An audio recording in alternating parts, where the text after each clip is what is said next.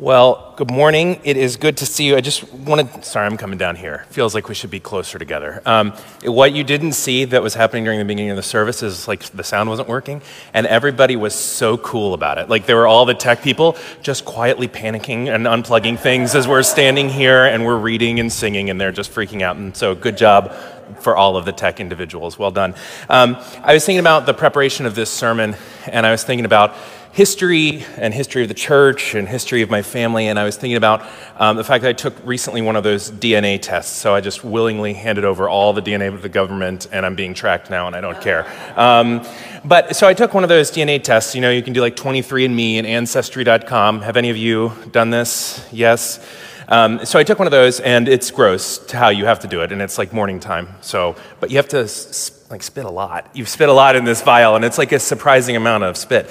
So you're just really going at it. You're spitting, and then you send it away, and then he comes back, and I was just really excited to get the results. And you looking at me know the results. Like you know exactly what my DNA test it said just white. You're just a white guy, right? It was just like broad, it actually said broadly European. It wasn't even like, oh, cool, I have like Scottish people. It was just like, here's kind of a red circle over most of Europe, and that's where you came from, and nothing surprising. So, congratulations. Um, so, the, what was interesting though is that I had like all I have like five or six hundred different uh, you know cousin like half cousins, third cousins, cousins twenty thousand times removed, and so it has been fairly interesting to like go in and look at and see what it was. A recent study out of MIT said that one in twenty five people uh, in the world have done one of these DNA tests, and that that number is doubling every single year. So for those of you that did not raise your hand at the beginning, the tide is coming. You might as well just give in and ask for it for Christmas. Um, but it's, there's something in us, right? There's something deep in us that really wants to know our history and our lineage. And why is that? When we really stop and think about it, why do we do that? What does it matter? The truth is, is that throughout all of history, people have sought to understand their roots. Even in the life of Jesus, we see that there is an extensive lineage in Luke 3 that takes us from God to Adam to Joseph to Jesus himself. We know, of course, that Jesus wasn't any more or less Jesus because of this lineage, but they put this lineage in Scripture because there is something that somehow establishes Jesus' credibility even more by knowing this big, long, extensive history and knowing that he is the rightful heir to the throne of David. Such is the case with us. We seek to know our history and who we are as a people because somehow it lends validity and purpose to our present. It's true, we find out, right? If we look at our history, we trace our family tree and we see that, like, our great, great, great, great Aunt Lucy was the first female lawyer in our state. There is something about her story that attaches itself to us, and we glean some of her prestige. And moreover, we too feel as though we are a person who wants to shatter boundaries and fight for what's right, all because our great great great Aunt Lucy did. And she passes that down through the ages. Furthermore, we do this as a church is this congregation over and over again. We talk about the story of our history. It's just part of the way we talk, right? How many times have we talked about, oh, how we got this building and then we moved from this place to this place? And we tell our story as a church and why this church was founded. And we do this because there is a part of it that just harkens back to Hebrews 11, where we see that by faith, God is writing this church's history even as we sit here in the present. Now, again, does knowing our church's history do anything practically for us today? No, it doesn't really because it's all in the past. But in our collective consciousness, it gives us hope for what's possible and it drives us to the future. Our ancestry, personally and as a body of believers, is what we're going to be talking about today because today is Freedom Sunday. Actually, this is the, there have been 18,000 churches around the globe that have celebrated Freedom Sunday, and this is the last church. And so it is really a privilege to be able to close Freedom Sunday with you today. And it is not just a historic day in our church, but it is a historic day in the church. Freedom Sunday is a day where our congregation, with congregations all around the world, learn about slavery and learn about the work of International Justice Mission, IJM. I'm a part of the IJM staff and a part of this congregation, so it is a privilege to share that work in this place with you today. Just briefly, here's what IJM is IJM is as an organization that has a plan to eliminate the slave trade everywhere. You see, and you may not know this, but every single day, people are sold into slavery, and slave owners profit from their misery. According to the Walk Free Foundation and the International Labor Organization, there are over 40 million people in the world who live as slaves. That's 40 million little boys and little girls and whole families, all of whom are not free. IJM consists of around 900 Christian lawyers, criminal investigators, trauma social workers, pastors, graphic designers, really almost every single job that you can think of. And we work in 19 different communities throughout Africa, Latin America, South and Southeast Asia. And the work that God is doing through IJM is changing the story of individuals as well as whole communities. For example, IJM did a project in the city of Cebu in the Philippines to combat sex trafficking of minors. And after five years of comprehensively working with stakeholders in the public justice system, independent auditors confirmed a 79% reduction in the number of minors in that industry. That kind of effect changes history. But what was even better than that was that the Philippine government, then seeing the success of this operation, then decided to distribute this work to all of its major metropolitan areas. And by really the grace of God, in just a decade or two, we are going to see the near eradication of that form of trafficking in the Philippines.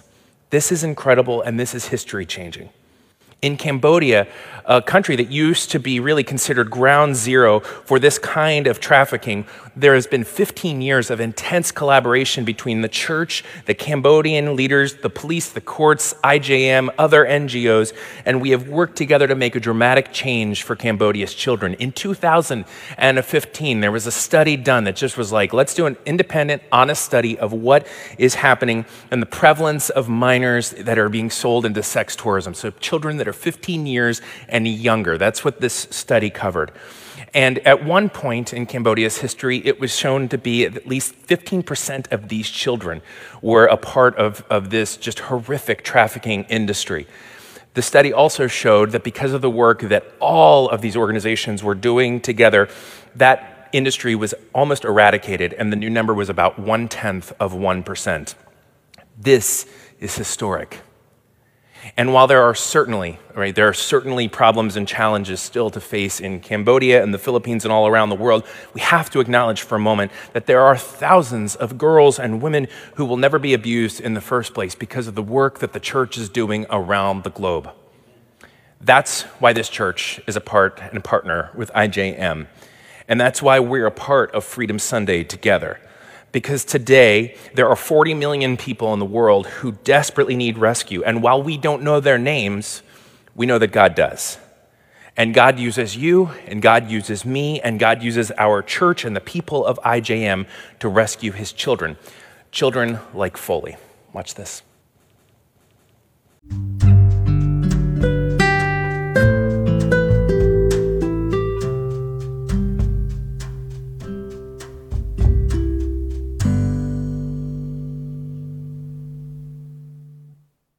So I don't always love showing this film because it's just like it's just too much and it's too intense. But if we don't sit in the reality of what is happening in the world, we cannot understand the opportunity of what we get to be a part of as a church together. I was just on the shores of that lake in the end of July, and I was, oh, I was really left with a crushing question as I was sitting there, which is like, where is God? You know, because it's so hard to see this kind of intensity and this kind of brutal nature that you just have to ask yourself, where is God in the midst of this? The reality of it is, God is extremely present and is all throughout the pages of Scripture. And so, what we're going to do now is I'm going to go through the entire Old Testament with you pretty quickly. Um, if you are new to church or you are new to the Bible and you're like, what? Don't worry, I'm not going to make you open and flip around. We're just going to kind of do a survey and a look at what God has to say, because thankfully, God is not quiet when it comes to violence and abuse of his children. The Bible tells us that when, at the very beginning, Genesis, the sin was unleashed into the world, and emerging from the chaos of sin is a specific penchant for humans to have to perpetuate violence on each other. We see this in the very beginning, right? Cain kills Abel, and then on and on and on until the time of Noah. And God is basically just seems fed up with it and just says that he's going to end the entire human story with a flood because humans on the earth, quote from Genesis 3, have filled the earth with violence. But ultimately, thankfully, because we're here today, God decides not to end of the human race, but he begins working his long term plan to redeem all of creation through the reign of his son Jesus, who will personally establish a new heaven and a new earth until every tear is wiped away and there is no more death or mourning or crying or pain. But in the meantime, now, the sin of violence consistently threatens to get out of control. This is why, when the scriptures speak of the governing authorities, especially the just rulers, they do so from the perspective of one of the core, that one of the core responsibilities of the governing powers is to protect the vulnerable from the strong. This idea of ruler is, as protector is celebrated over and over and over again in the scriptures. For example, Psalm 72 Endow the king with justice, O God. May he defend the poor, the cause of the poor give deliverance to the needy, and restrain the oppressor. Romans 13, the Apostle Paul says, There is no governing authority except from God, for the ruler bears the sword to punish those who are evil. Later, and in more recent literature, great theologians like Augustine and Aquinas and Luther and Calvin and Wesley and Bonhoeffer would disagree on almost everything, but they all agreed that the most basic purpose of the rulers is to restrain violence against the weak. But then, what if the rulers fail to do their job? What if the rulers fail to do their God appointed job of restraining violence against the vulnerable? Or worse, what if the rulers are the people that are committing that violence? God's solution for this is then to introduce what's called the prophets. This is a person, a spokesperson, who will remind the ruler that they are accountable to what God is calling them to rule into account. This is the case of Egypt. Now we're going to do our Old Testament flyover, right? This is the case of Egypt. God raises up the prophet Moses to confront Pharaoh. And so when the ruler fails to do his job, God raises up a prophet to protect the vulnerable, and the Israelites are then rescued from the violence of slavery. We know, after reading this, that the story for the Israelites does not end there. And in desire to be a strong nation, they are continually asked and they request to be led by a king. But God warns them and says very, uh, very clearly, and he says this through the prophet Samuel, that putting a human on the throne will present serious problems. Primarily, that there will be idolatry and there will be injustice. And there will be all of the things that happen when those two twin evils exist together. And so, really, the biblical story for the next 700 years, if you step back and look at it, is really hundreds and hundreds of years of terrible kings doing terrible things to people and using idolatry and injustice to perpetuate violence against the weak. And over and over and over again, through those hundreds of years, there are prophets who come and bring those rulers back to their godly purpose. Even with King David, the beloved poet king, right? Things start out pretty good, but then he has to be confronted by the prophet Nathan because he was abusing his power to commit adultery and murder. Things, of course, then get even worse. We're continuing to, we're flying pretty quickly now. The book of 1st and 2nd Kings is about Solomon and 40 other kings of Israel and Judah who lead with idolatry and injustice. And then there are hundreds of prophets who confront the rulers for shedding innocent blood. This continues as to be the basic storyline throughout the Bible prophets confronting rulers for their failure to do their God given job of stopping violence. By way of example, and we're just going to go really quick through these. Isaiah confronts the king of Israel because their hands are stained with blood. Jeremiah confronts the kings of Israel and Babylon because their clothes are soaked, soaked with the lifeblood of the innocent poor. Ezekiel, Hosea calls King Jeroboam to account because under his rule there is only lying, murder, stealing, and adultery. Amos and Obadiah, Micah calls out the rulers of Judah because the rich people are violent and their judges are asking for bribes and they are perverting justice. Nahum, Nehemiah, Zephaniah, Zechariah tells the deputies of the king who want to talk about the religious fasting that what really matters is whether they administer justice. And finally, we're done with the Old Testament. We get to the prophetic ministry of the rulers that continues into the New Testament and into John the Baptist who calls the people to repentance And he specifically names these three people, three people the tax collectors who are robbing people, the soldiers who are extorting money from people, and King Herod who is stealing another man's wife.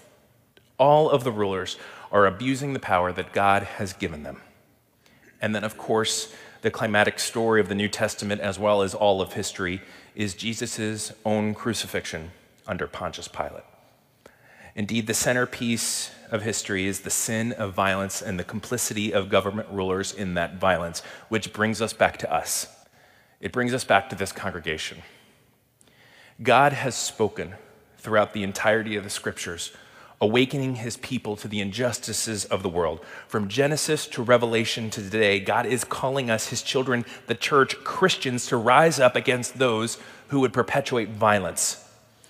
You are the direct heirs to the prophets and the scriptures. Your ancestors, all of those men and women who went before you and boldly proclaimed that God's justice would be for all people, they are the ancestry of this church. And now you sit here as a direct descendant of the biblical prophets with a question in front of you Will you stand for the 40 million people who need an advocate? Will you use your power on behalf of the vulnerable? Because here's what it can look like when we, the church, stand up and really understand our prophetic call. Watch this.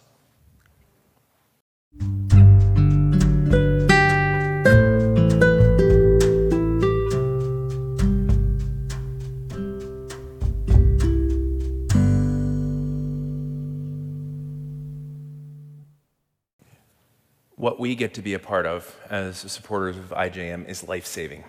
And that's why, as a church, this work is so critical. Because at IJM, we have developed a unique model that, at its simplest, continues the biblical narrative of standing up, for the standing up to the powerful for the sake of the vulnerable. But in truth, we can only do that work if the church leans into its history, its influence, its power, which is what Freedom Sunday is all about.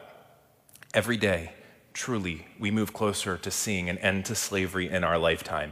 And from the perspective of our prophetic ancestors, this is precisely what happens when the church stands up, to the, for, stands up for the oppressed. I want to issue a very specific challenge for us this morning, and that is a challenge for us to make history. I want us to challenge us. I want to challenge us as a church to stand up to the powerful of the world who prey on the innocent and specifically join with IJM in the fight against injustice from people, we are waiting and hoping and knowing that this church together will make people free from slavery, from oppression, and from violence. We know that this will allow people to be free to be children and men and women that God has created them to be. We can be a part of the solution and we can be a part of this miraculous transformation. And so here's what I am asking all of us to do this morning. Primarily, and this is actually primarily, I am asking us to pray. One of the great mysteries of the Christian faith is that somehow God is moved by the prayers and petitions of his people. We know that when we pray, things happen and we see it happen. We saw it happen in that film. We saw that little boy Foley just have an extra measure of bravery, not to hide, but to get out of the boat. We saw God bring up police officers who were sympathetic to the cause of slavery on the lake. We see God raising up people all around the globe who are putting an end to slavery. And this is happening because people are praying. And so you don't have to know the names of any of the 40 million, but I would ask you to fiercely commit to praying for them because it matters a great deal. The second thing I would ask you to do is to use your voice.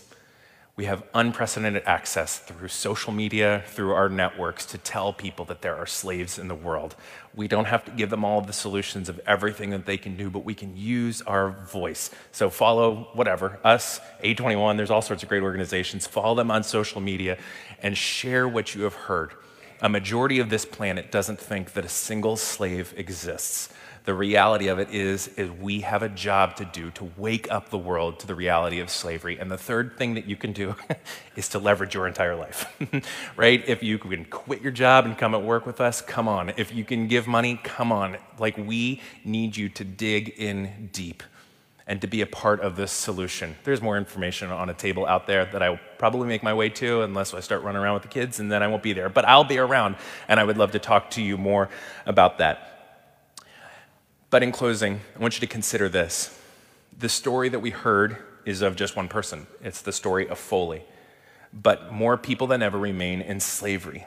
And many of them are young children who just want to see their moms and dads, who just want to study, who just want to be kids, but they can't because they are owned by a human being. And the worst thing is that they live without hope.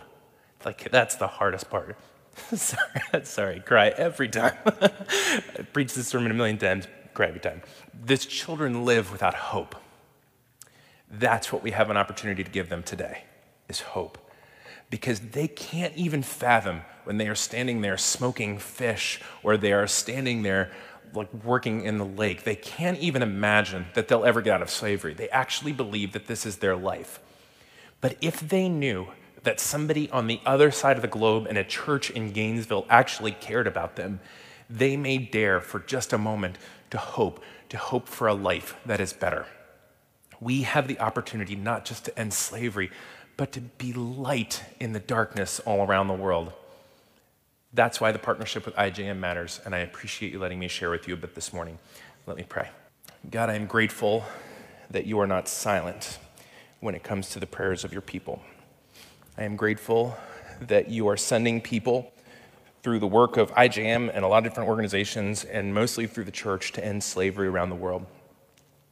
I pray, God, that you give us wisdom and clarity as a church for how to lean into our calling, and our calling is to stand up against those who are perpetrating violence against the poor. And I pray that you would give us the courage to take bold steps to do the things that you have asked us to do. I am grateful for this church and their heart and the willingness to be the kind of church that does not simply stand by idly and watch as things happen, but is a part of the solution. Lord, we love you and we are quite grateful. Amen.